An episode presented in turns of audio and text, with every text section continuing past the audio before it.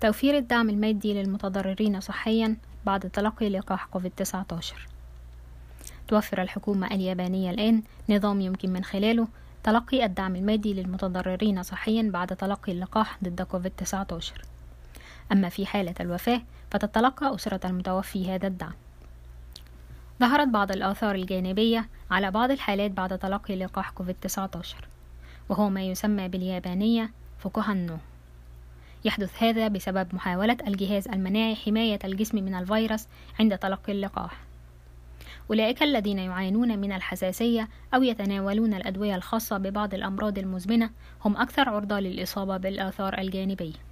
تعافى معظم الناس من الآثار الجانبية في غضون أيام معدودة.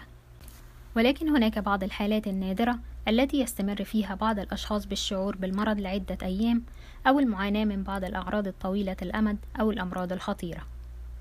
إذا شعرت بالمرض أو ظهرت عليك بعض الأعراض الجانبية فعليك الذهاب فورا إلى المستشفى لإجراء الفحص الطبي. يمكنك الاستفادة من نظام الدعم المادي الذي توفره الحكومة اليابانية إذا ظهرت عليك بعض الآثار الجانبية بعد تلقي اللقاح. يمكنك الاسترداد الكامل أو الجزئي لكل أو بعض نفقات العلاج والإقامة بالمستشفى. يرجى استشارة مكتب البلدية التابع له محل إقامتك.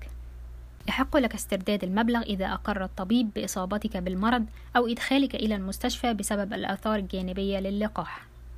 على سبيل المثال إذا تم دخولك إلى المستشفى يمكنك الحصول على بدل قدره ثلاثون ألف ين عن ذلك الشهر.